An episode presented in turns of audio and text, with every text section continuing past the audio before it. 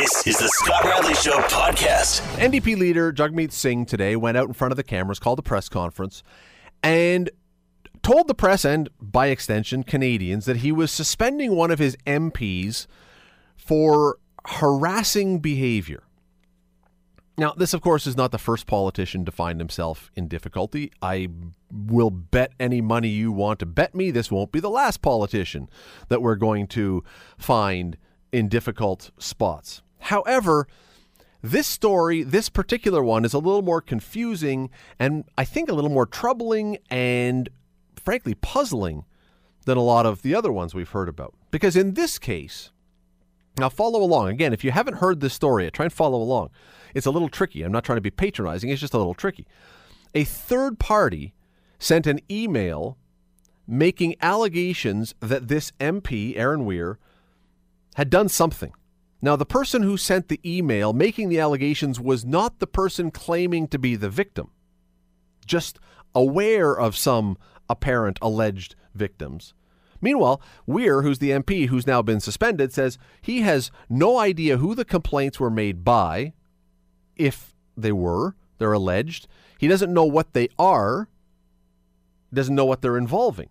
And even when pressed on this, Jagmeet Singh, the head of the NDP, was asked about the allegations, and he said, because they didn't come from the alleged victim, it was difficult to actually be clear on what exactly happened. And he said, we're not clear on what this is. And yet, he suspended his subservient. So essentially what we have is a boss suspending an employee for some unclear behavior done against someone that we don't know who they are at a time we're unsure of.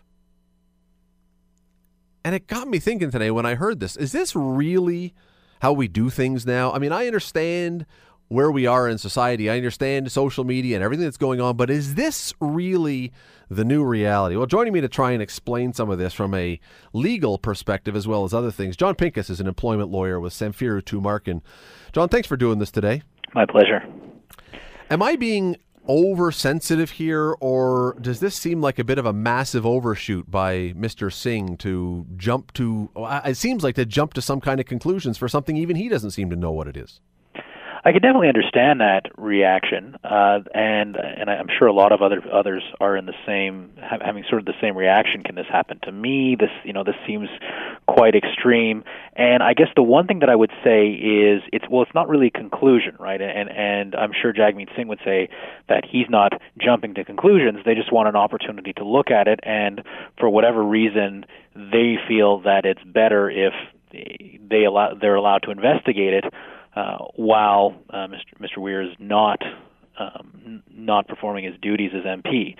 So for whatever reason, they felt that that's just going to help the investigation. So they're not, it's not necessarily to punish him per se, but it's just to say this is how we feel we should do the investigation. And if the investigation turns out that it's not true and not substantiated, then that person's going to be back to work as usual.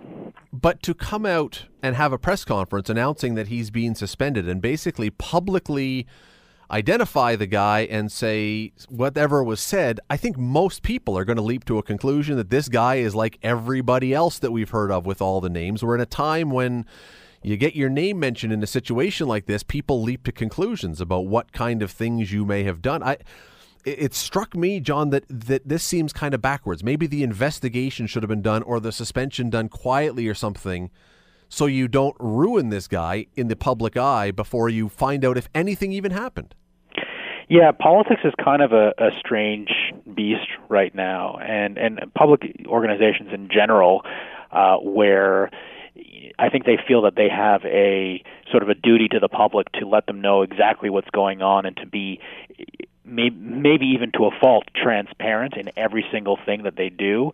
And no one wants to end up like, Michigan or Penn University and find out that they were actually allowing someone to do something terrible. Not that I think anything like that's even being alleged here, but just to use those as extreme examples, sure. Right? So now these organizations, and there's all sorts of stories in the news about places like MSU, who are now being accused of allowing people to continue to operate while they had allegations that some very serious misconduct was going on. Right, and for the two people that don't know what you're talking about with that's the Michigan State University with the gymnastics Dr. Nassar, yes, who was just convicted. Nassar, pardon me, who was just convicted on, I don't know, 150, 200 counts of sexual assault. So yes, and they're now being accused of, you're right, turning their back or letting this go on under their noses.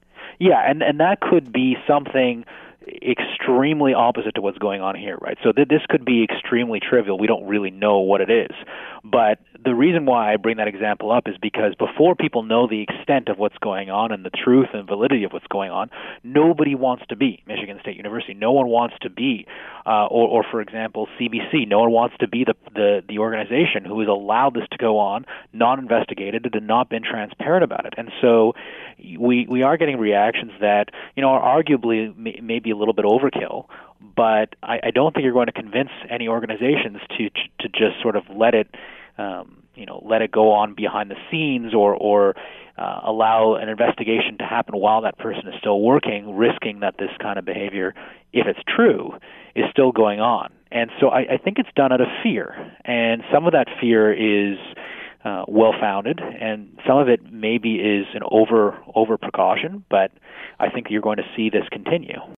You're listening to The Scott Radley Show, weeknights from 6 to 8, only on 900 CHML. Continuing our conversation here on The Scott Radley Show with John Pinkus, an employment lawyer with Samfiru Tumarkin, about the situation that happened today with Jagmeet Singh and the NDP suspending an MP for something.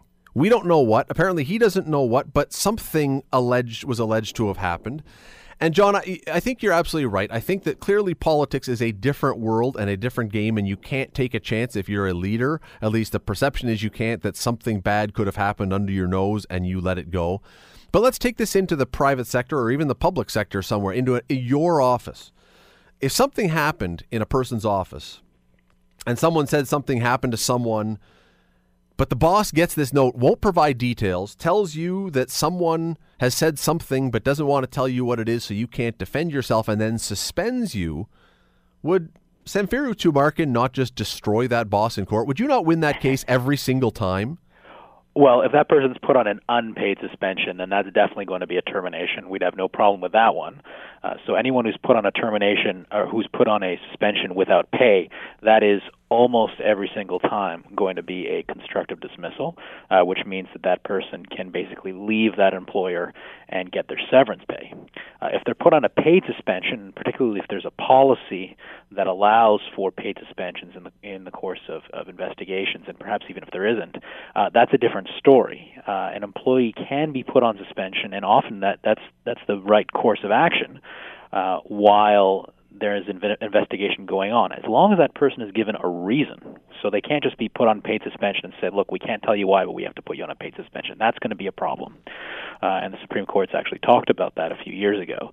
But if there's a reason provided and there's an investigation, as long as that investigation moves swiftly and that person is given an opportunity to respond and be heard, then that's often actually good practice when a complaint is made with respect to a poison work environment, whether that's from the victim or a third party. It can be from either.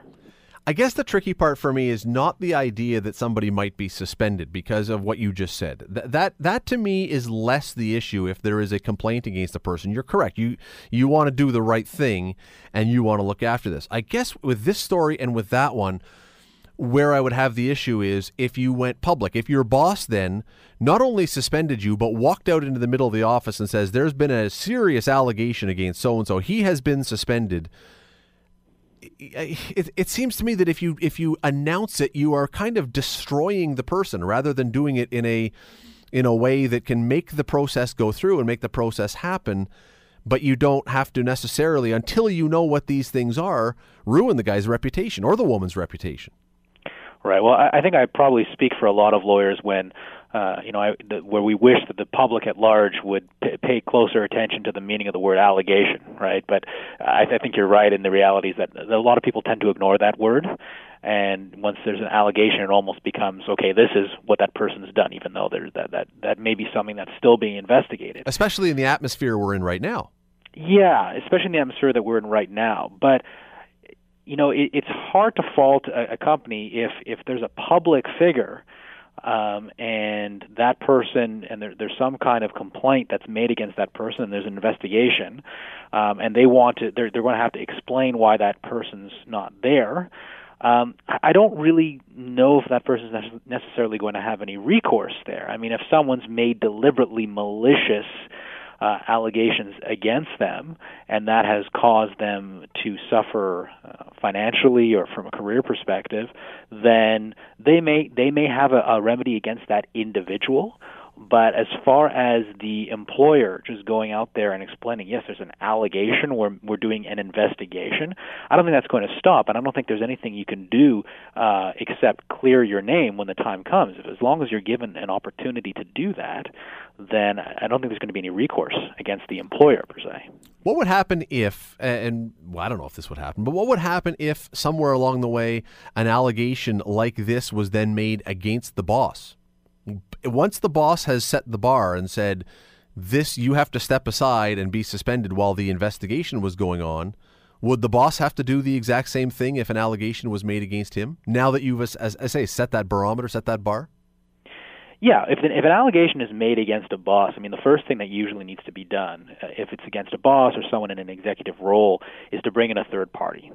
Those are the circumstances where it's almost always going to be a statutory necessity to bring in a third party, because there's no one who can really be an unbiased investigator at the company of the boss or someone in some kind of senior corporate role. So that's the first thing that happens, is that an independent investigator needs to be brought in. And as a part of that process, the company may decide to suspend that person. And it is good practice to have consistency across the board, not just for lower-level employees, but to show that higher-level employees are going to not just talk the talk, but walk the walk as well. Yeah, this whole thing, and the reason I had you on today, and the reason I wanted to have you on, is because I think that most people, I certainly fall into this category, I know you do, I think most people, if someone has done something inappropriate, 100% absolutely wholeheartedly believe they should be out of that position, they should be responsible for their behavior, and whatever, go on from there. That is something that I wholeheartedly agree with, and I think most people listening do.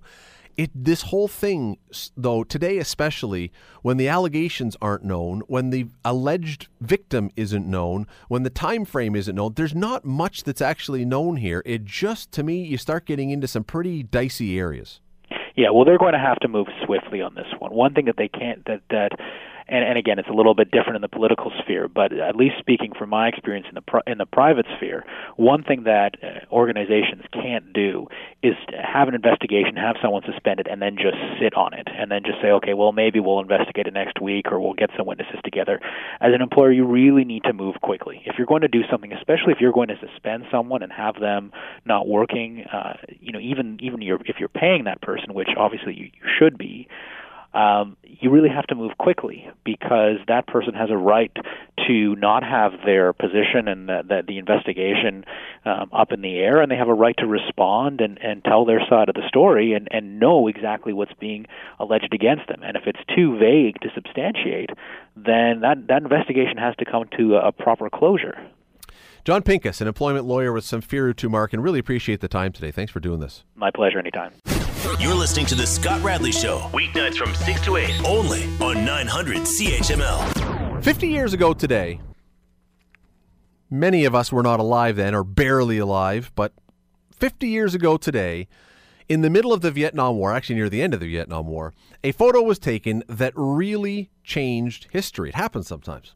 The shot, now you've seen this picture before, I know you've seen the picture, rather difficult for me to show you on the radio, but you can imagine it.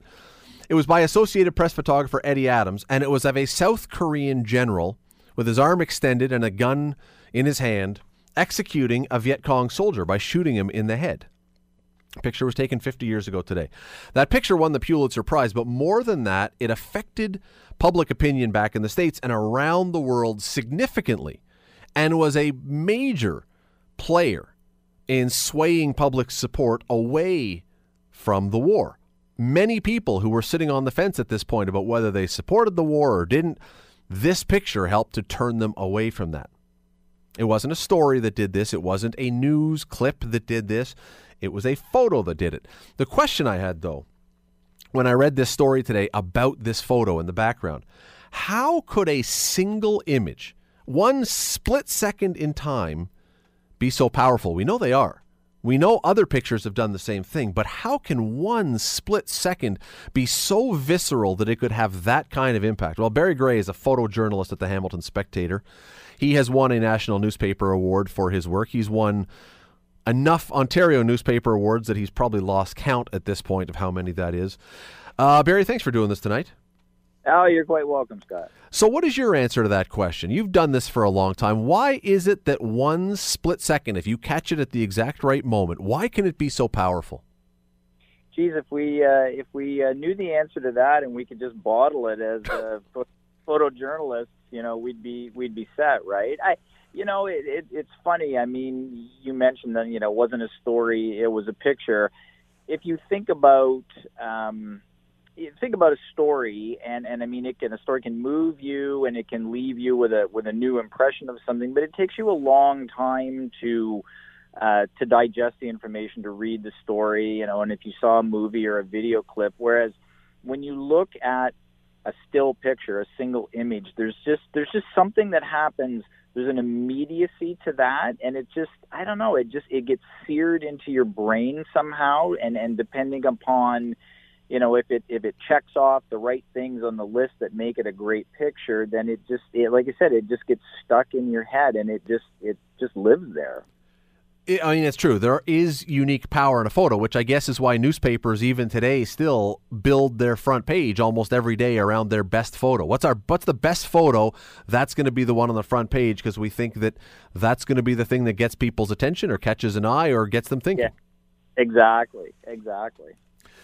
I wonder how much of this comes from the fact that because it's caught in a moment of time, there's no preamble to a photo, there's no epilogue to a photo, so a photo more than anything, and maybe I'm getting way too deep here, but allows your imagination to run wild. You can kind of build your own narrative of what happened to lead to that picture that caused that picture. Yeah, I suppose that's true. Yeah, I don't know if you want to drill down that deeply into it. I mean, there's a number of things that go on in those kind of iconic pictures, right? I mean, it's for those ones that are really successful. I look at it this way: every picture you take. I mean, if you take your iPhone out and you take a picture of your kids this morning, you know, before they go to school, you're capturing a moment in time, but it's not a decisive moment in time. Whereas, you know, you think about Eddie Adams' picture. And it was the moment when the general pulled the trigger. I mean, it was a decisive moment in time, and then it also against the backdrop of a very large event. If you think about those kind of iconic pictures, quite often, yeah, they're in the backdrop of a very large event. And it's clarity. It's clarity, right? Because there is a story behind this, and people can go and read it.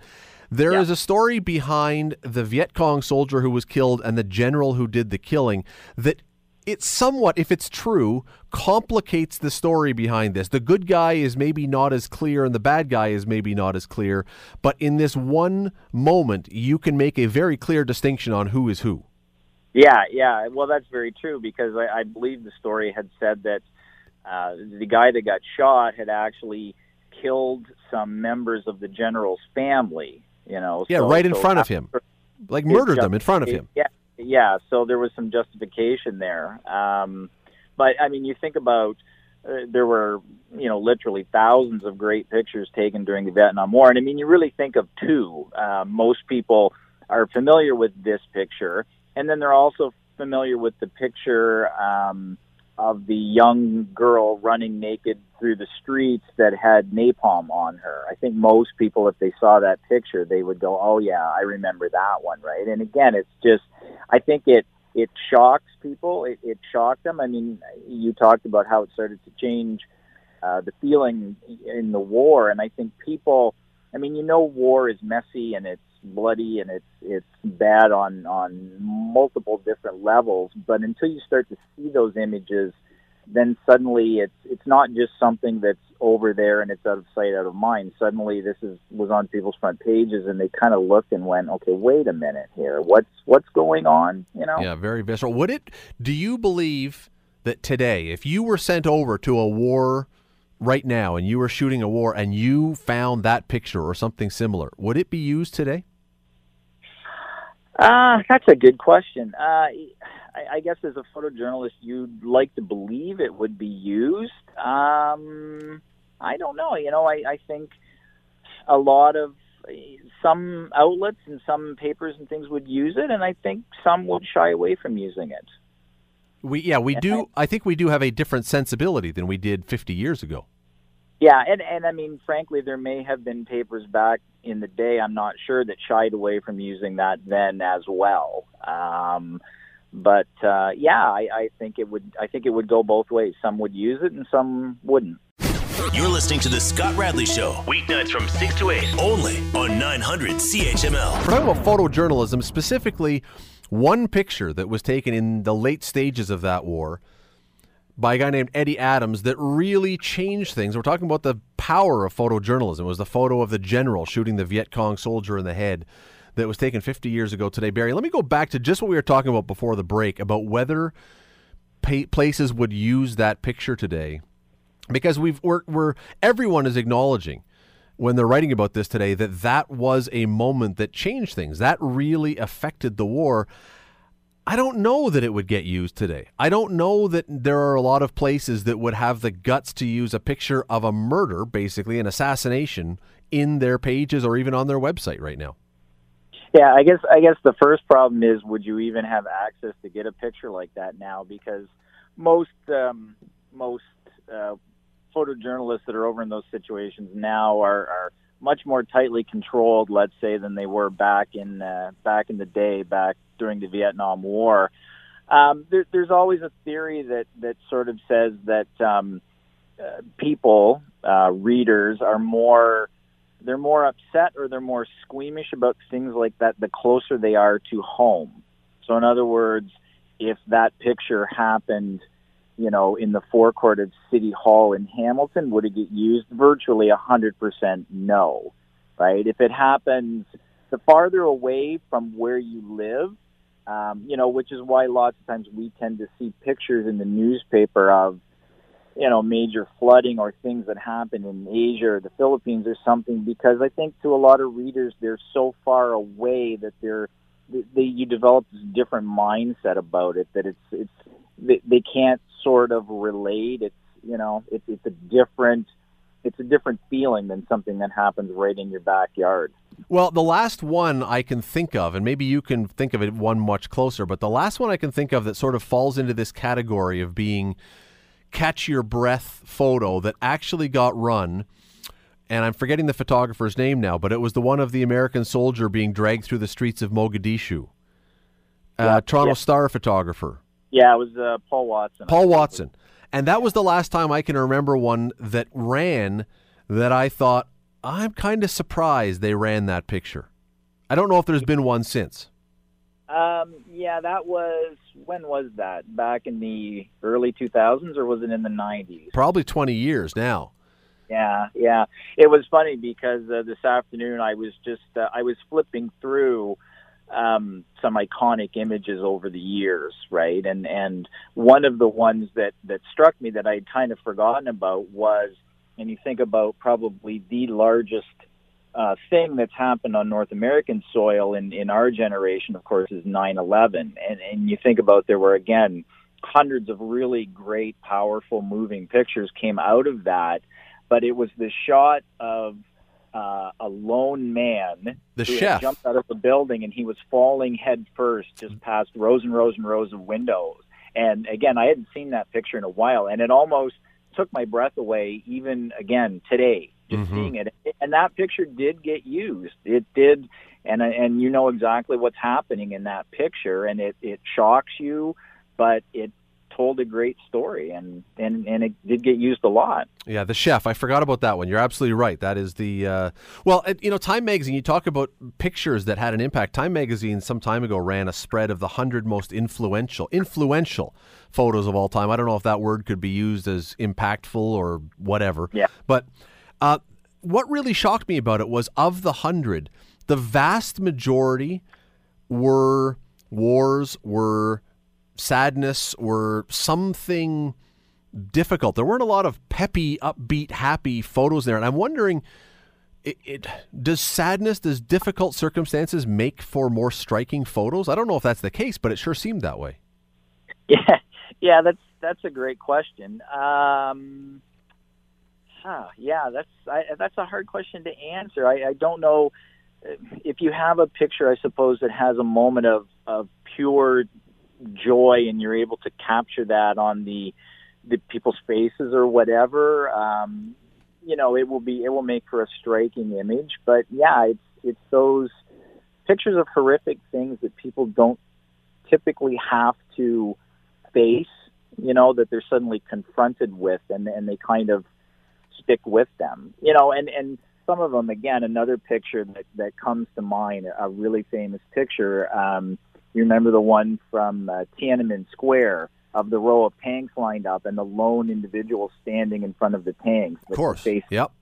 I mean, and that picture is not, it's not violent. It's not gruesome, but it sure tells a story, right? And that's kind of what it's all about. I've got 20 seconds here. We often ask musicians what song they wish they had written. If they could have been one, and they didn't write it, but they know a song and they go, man, I wish that was mine. As a photographer, of all the pictures you've seen, is there one that stands out that you say, man, I wish that was my picture. I wish I had taken that. Again, that's a hard question because I've seen, hundreds and thousands of pictures in my time. I suppose I could say the shot of Neil Armstrong on the moon.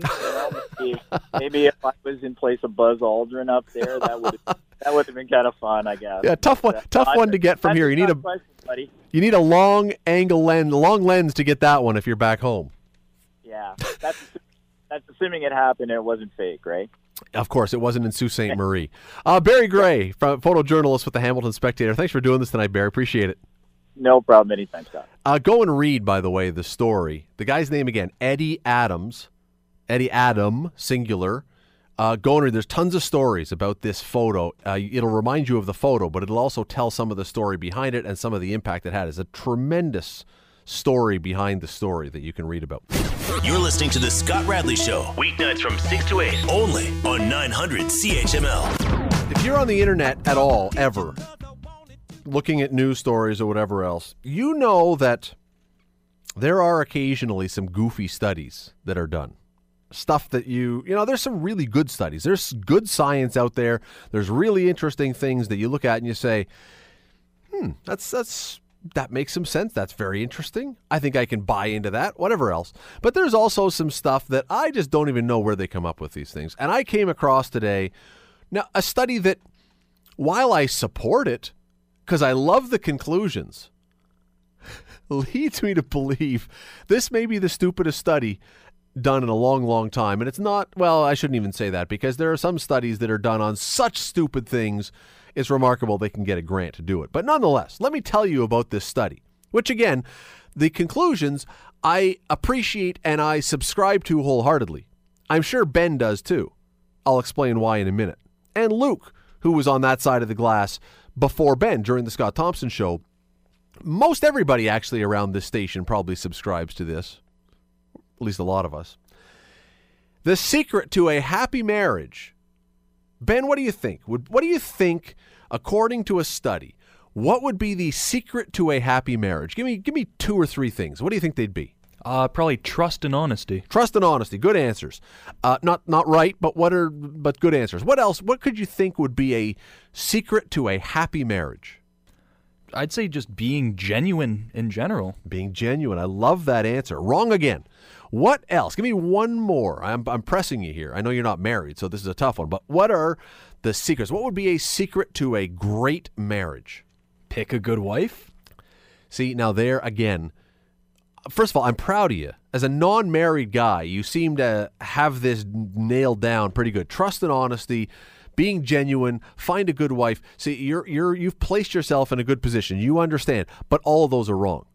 Just telling you, according to this study anyway, all of those are wrong. You are a fool for believing such silliness, that honesty and trust and being genuine and having a good wife would be the secret to a happy marriage. No. The secret to a happy marriage, according to this study out of Philadelphia, Women, make sure your husband is taller than you. That is the secret. I'm not making this up. This is a scientific study that was done that says women who have taller husbands have happier marriages. And it doesn't stop there. The bigger the gap in height between a wife and a husband, the happier your marriage will be. So says this study. 8,000 participants were polled in this.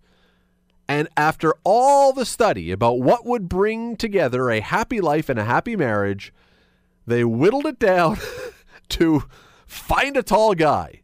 Now, as I say, as someone who is somewhere between 6'4" and 6'5", depending on what shoes I'm wearing and what time of day it is, I appreciate this. I think this is a deeply insightful study. And Ben is a tall guy, and as I say, Luke is, 7'8" or something. He's huge. So we're all for this, I'm sure. But if you find a guy with many inches or centimeters, we're in Canada, between you. So if you are, let's say you are a 5'2" woman. It's not a crazy height. And you could find yourself a 7'6" guy. You will, according to this science, have the happiest life anyone has ever had, ever on the face of the earth, ever. That is the secret. I spent a good chunk of the afternoon today trying, because they don't actually include in the recap of this, they don't include what the reason for this would be. So I've been spending a good chunk of the afternoon trying to figure out why this would be so impactful. And I'm still stumped. I'd love to hear from you. Radley, send me an email, radley@900chml.com. If you have a terrific theory, I mean, it doesn't have to be right because this is a ridiculous, apparently, study anyway. But what would be your theory for why having a much taller husband, according to science, and here's the thing, right? It's a study. It is science. Therefore, it must be true. All you have to do is say, it's science. And that means it is absolutely, without question, true. So this is science. Now, there's one, by the way, before we wrap up with this ridiculous study. Although, again, I plan to take this information home to my wife this evening and let her know that she lucked out by having a tall husband. Her life, science would indicate, must be terrific. But anyway, there is one caveat, there is one catch to this, which throws this science into complete craziness. Height between the husband and the wife, which makes for a happy marriage, so says science, only works for the first 18 years of marriage. After 18 years of marriage, the whole height thing falls apart and it means nothing anymore. So if you can somehow survive the first 18 years with your tall husband, well, no. And if you've got 18 years, you've had your best 18 years. The rest is going to be... But if you have a short husband, all you got to do is get through 18 years and then you don't have to worry about it anymore because science says that magic has gone away. What do you think, Ben? Good science? Are you going to follow this one? Are you going to use this to your advantage now? Well, considering that there's a girl I know that's my height, I don't know. Yeah, I would get rid of her fast because that'll be a miserable first 18 years. Your next 18 will be terrific, but the first 18 are going to stink if you go with her. She's a very tall girl. It's great, isn't it? She's never going to have a happy marriage, apparently, unless she finds Shaquille O'Neal on the rebound. Hey, pardon the pun. I'd be happy with Shaquille O'Neal. You're listening to The Scott Radley Show, weeknights from 6 to 8, only on 900 CHML. On Sunday, as you know, Tom Brady, 40-year-old quarterback now of the New England Patriots, is going to be probably winning, I would guess, his 6th Super Bowl. He's already won more than anyone else. He's already considered the best player to ever play the game. But now, in the last couple of years, he has become an avowed health and nutrition guru. It's not enough for him simply to be the best at football. He's now a health guru. He believes, according to a book that he's put out, he believes his ability to remain at the top of his game and in peak physical condition for so long has nothing to do with genetics, has nothing to do with being able to hire any trainer he wants in the world because he makes so much money. Has nothing to do with being married to a supermodel. I don't know what their height difference is to know if they're really happy, but he's married to a supermodel, so that may help. But the result, he says, none of that. The result is the TB12 method. Tom Brady and then his uniform number, he is 12. He calls the TB12 method. What it is, it's all about your muscles being pliable. You want soft muscles, not dense muscles. You don't create muscle. You don't want to create muscle by lifting weights. You want to create pliable muscle by massage and diet and on and on and on. Is any of this true? I have no idea. But Dr. Stuart Phillips is a McMaster kinesiology professor. He's director of the McMaster Centre for Nutrition, Exercise and Health Research. He is an expert in muscle physiology. But I don't know if he has bought a copy of the TB12 book and is following the TB12 method towards better health and fitness. Dr. Phillips, are you? Well, I'd be honest in saying I do have a copy of the book. I have read it, and but I'm not following it. So I'm not a believer, but I do think Tom Brady is a great quarterback. You're very politically astute. That's the way to get around that one. Yeah. Here's what I don't get from this story, because I've never heard of this before. What exactly is muscle pliability? Well, I'm not exactly sure what it means, to be honest, and I suppose that's where the confusion starts. But I think what pliable, I mean, what he's trying to say, if you read between the lines, is that his muscles can stretch. And I don't think any of us would deny that the ability to sort of have a stretchable muscle isn't a bad thing. But the soft angle that he adopts, that's really bizarre to me, because that's exactly the last thing that an athlete would need. Explain. Well, I mean, because you want to be stronger. Right. Well, I mean, what we know for a fact is that when you lift weights and you get a bit stronger, and Tom Brady lifts weights. Now, don't get me wrong. I mean, he might not lift big, heavy weights that he sees other players lifting, but he uses elastic resistive bands, and that's a resistive force. And so it's like lifting weights, whether he calls it that or not. Your muscles actually get harder, and that's a protective mechanism. Soft muscles are muscles that have been in a condition of disuse. People, wearing a cast or a brace or have been in bed rest, their muscles get soft. So I can't really understand what it is that he's talking about, to be honest. Now, I have not read the whole book. I've read some clips of it, and I've heard a lot of people talking about it. But much of what he talks about to get to this point of soft muscles is via his diet. I mean, you're going to be working out, but you want your diet. And here's what how his chef once described Brady's diet. This is a quote: "No white sugar, no white flour, no MSG. I'll use raw olive oil, but I never cook with olive oil. I only cook with coconut oil. Fats like canola oil turn into trans fats. I use Himalayan pink salt as the sodium. I never use iodized salt. And what else? No coffee, no caffeine, no fungus, no dairy." Now, on its face, and I'm back to me talking now, not his chef. On its face, is there anything wrong with the diet that he is living by? I don't think there's anything wrong with it. I think that his ascription of his prowess as a quarterback to that type of diet is a little bit of misattribution. But anything dietary-wise that is, highly specific and cuts out entire food categories always troubles me. So the elimination of certain food groups, for example, dairy, is one that I just struggle with. It's a very nutrient-dense food, forms a good part of people's diets. It's just a little bit of a fad, I think. What about, he says, don't eat any nightshade foods? I never heard of this before. What is a nightshade food? Yeah. Well, a nightshade food, I mean, it's part of the nightshade family, but I mean, he specifically refers in there to things like tomatoes, eggplants, and foods in that category. But so that one, again, it sort of baffles me. But it's also around a lot of things to do with altering blood pH, which we know for a bona fide medical fact is extraordinarily difficult to change, and particularly with diet. Well, okay, so the idea, when you try to balance, you're trying to, is it healthy to have a fully balanced pH level in your body? Is that what we're shooting for?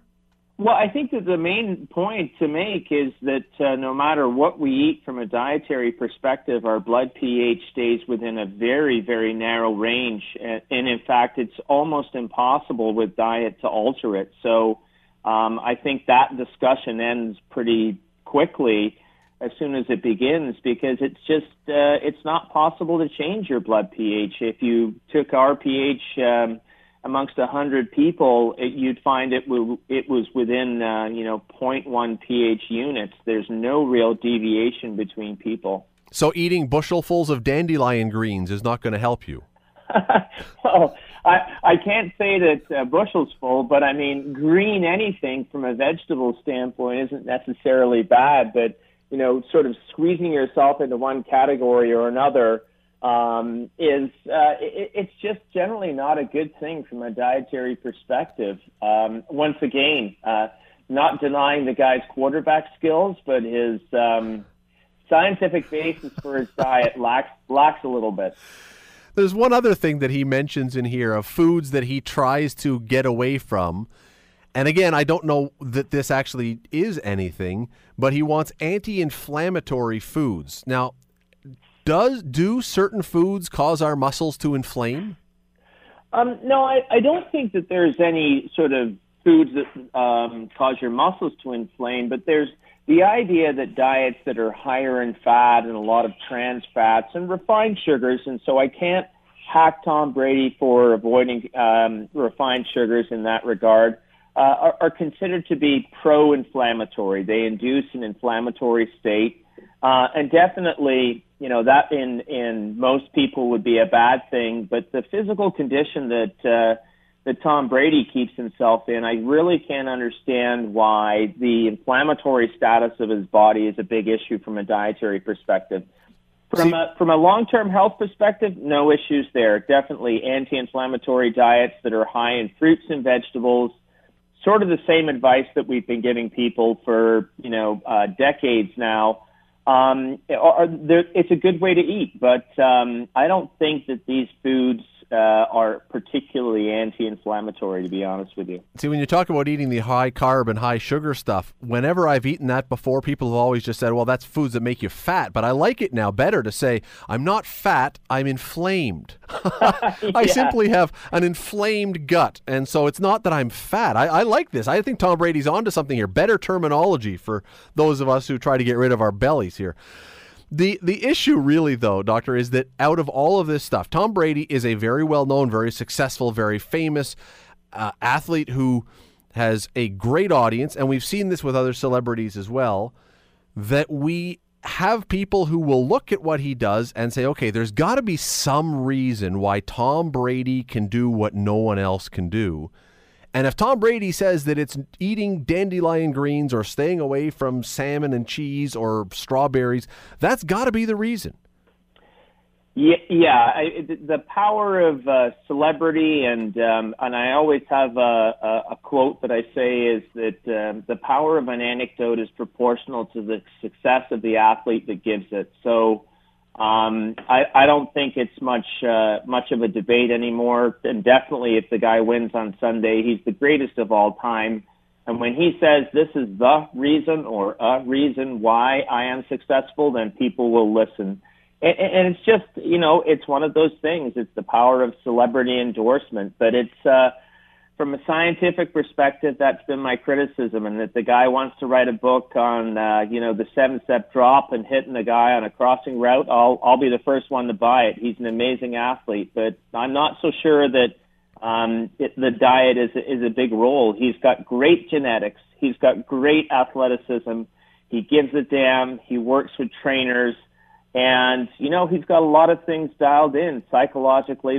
Clearly the guy's, mentally tough. He's got everything going on. But, the diet, I'm not so sure that that's a big part of it, to be honest with you. So if I follow his method exactly to the T, I couldn't do what he does? Well, I doubt whether there are many that could, but there's probably a few out there. But whether they do it because of or in spite of the diet is the key part. or his pliable muscles. But that aside, you know, he's the best. So it's hard to say what makes him the best, but I'm not sure that the diet is the big part of it. We've got a couple minutes left here, and I mean, I do want to branch this a little bit because we do hear regularly celebrities giving us health advice, and it doesn't sound like what Tom Brady is saying is going to be terribly harmful to us if we do this, but there have been other celebrities that doctors and scientists have said, run for your life from these people because they are offering things that are really potentially harmful. One whose name keeps coming up is Gwyneth Paltrow. I keep hearing this about some of the ideas that she has. Jenny McCarthy with her ideas about inoculations and stuff. Why do we listen to celebrities?